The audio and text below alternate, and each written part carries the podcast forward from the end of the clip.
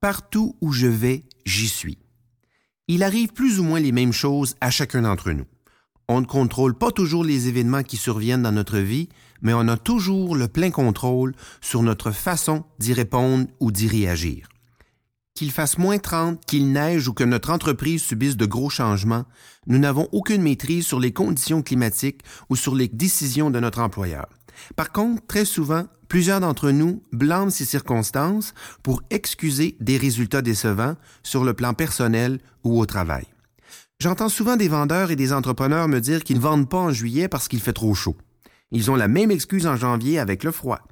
Pourquoi leurs concurrents, eux, vendent-ils normalement pendant ces mêmes périodes? La différence entre ceux qui réussissent davantage et les autres, c'est l'attitude qu'ils adoptent par rapport à ce qui leur arrive. Visualisons la formule suivante. Plus A égale R.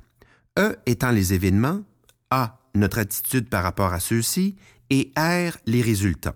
Sachant que nous n'avons aucun contrôle sur les événements, 0% mais le plein contrôle, 100% sur notre attitude, si l'on fait un petit calcul, 0 plus 100 divisé par 2, c'est donc 50% de contrôle que nous exerçons sur chacun de ces résultats. Si ça va bien, c'est grâce à moi.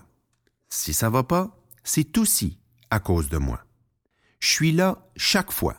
Ce n'est pas par hasard que nous attirons le même genre de conjoint ou conjointe dans nos vies, le même type de patron, d'emploi, les mêmes difficultés financières et ça, même si nos revenus augmentent. Dans chacune de ces situations, le dénominateur commun, c'est toujours moi.